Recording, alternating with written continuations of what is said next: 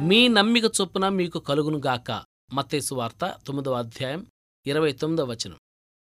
ప్రార్థనలో పరిపక్వం కావడం అంటే పరిపూర్ణమైన విశ్వాసంలో పాదం మోపేంత వరకు సాగిపోవడమే.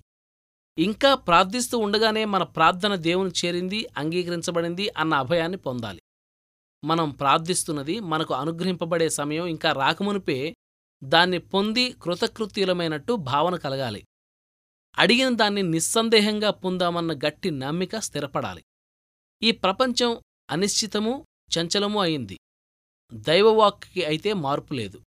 నిలకడగా ఆయన మాటల మీద మనం దృష్టి నిలిపితే అది మన పట్ల నిజం కావడానికి ప్రపంచంలోని ఏ శక్తి అడ్డుపడలేదు. దీన్ని మనసులో పెట్టుకుందాం. ఏ ఇతరమైన సాక్ష్యాధారాలు లేకుండానే ఆయన మాటలు నమ్మడానికి మనల్ని ప్రేరేపిస్తాడు దేవుడు. ఆ తరువాతే మన నమ్మిక చొప్పున మనకిస్తాడు. ఈ వరమిచ్చానంటూ వచ్చిందాయన అమోఘవాక్కు మాటకి నిలిచే మా మంచి దేవుడు ఇచ్చాడు మాట చొప్పున నాకు. ప్రార్థన బ్యాంకు చెక్కులాంటిది. దాన్ని బ్యాంకులో ఇచ్చి దర్జాగా డబ్బు తీసుకోవచ్చు.